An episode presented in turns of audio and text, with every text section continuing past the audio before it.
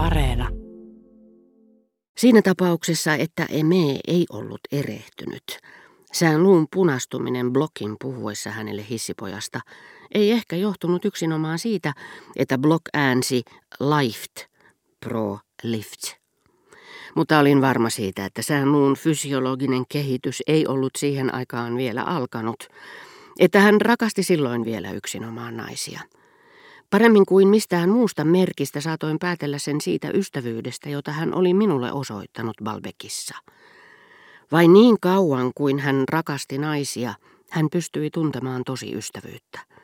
Ainakin jonkin aikaa sen jälkeen hän kohteli välinpitämättömästi miehiä, joihin ei tuntenut vetoa, mikä oli uskoakseni osittain vilpitöntä, sillä hänestä oli tullut hyvin kylmäkiskoinen – mutta hän myös liioitteli sitä uskotellakseen, että oli kiinnostunut vain naisista. Mutta muistan kumminkin, kuinka hän kerran Donsieressa, kun olin menossa päivällisille Verderäänien luo, oli tarkastellut pitkään Charlieta ja sanonut, merkillistä, tuossa pojassa on jotakin samaa kuin Rachelissa, eikö sinustakin? Minusta he ovat tavallaan aivan samanlaiset, mutta oli miten oli, ei se minua kiinnosta.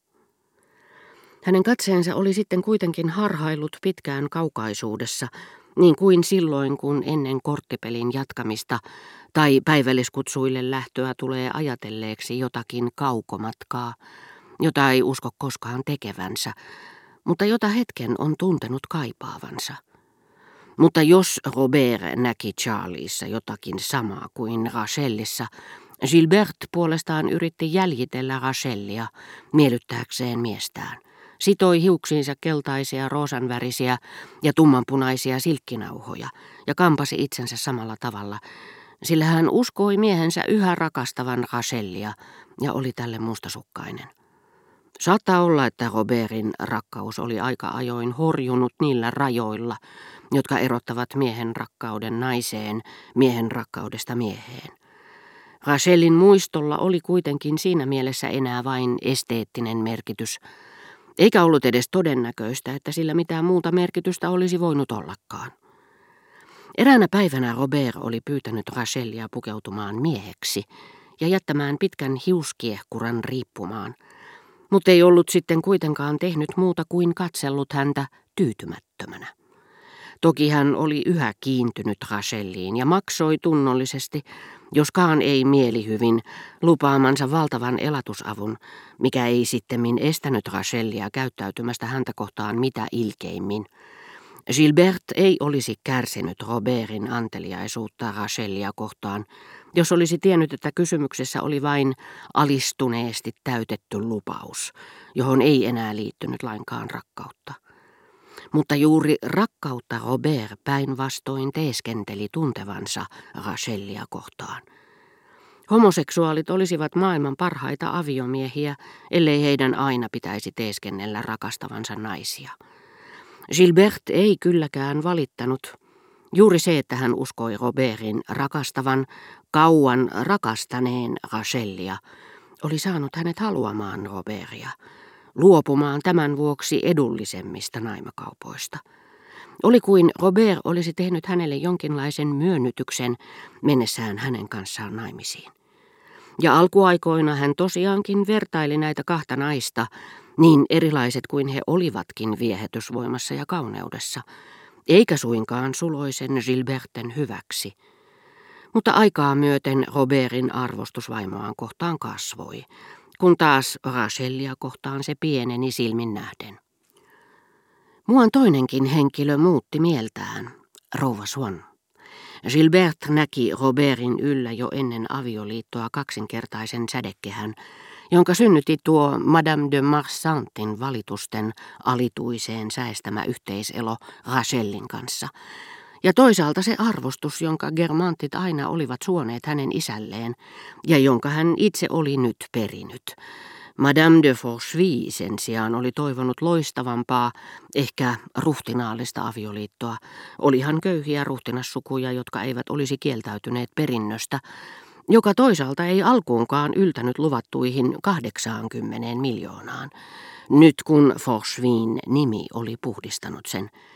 Sekä vävyä jonka arvoa ei niin kovasti olisi alentanut kaukana seurapiireistä vietetty elämä.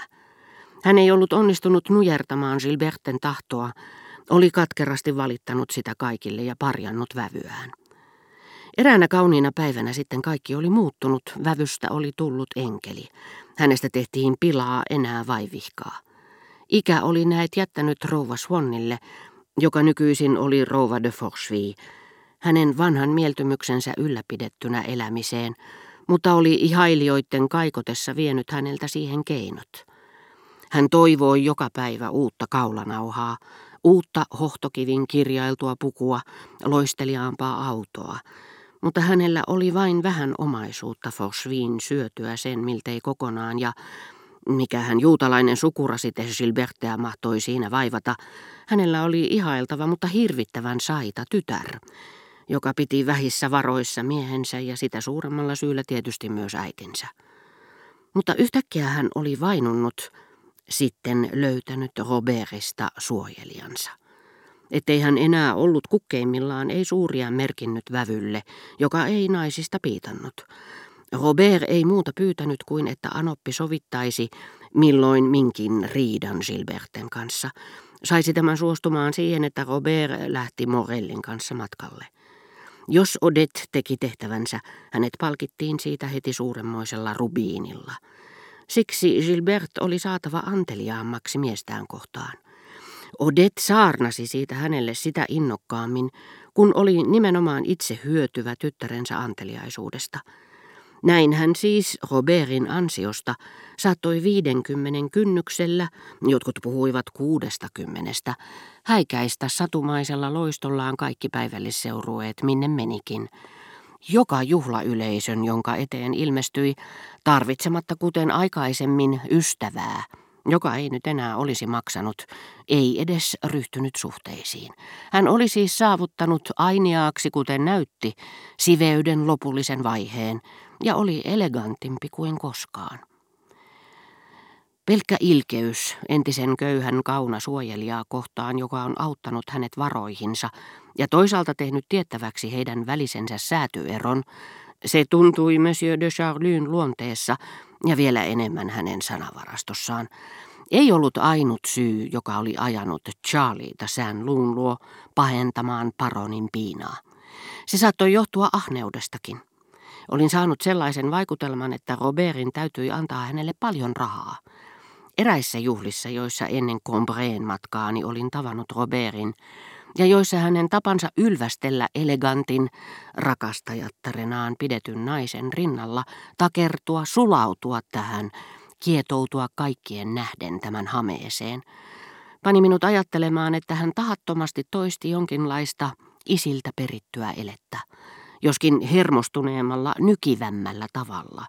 Elettä, johon olin kiinnittänyt huomiota jo paronissa, kun tämä oli kääriytynyt Madame Moleen tai jonkun toisen juhlapukuun kuin konsanaan gynofiilien tunnuslippuun, joka ei hänelle kuulunut, mutta jota hän kernaasti, joko esteettisistä tai varovaisuussyistä liehutti.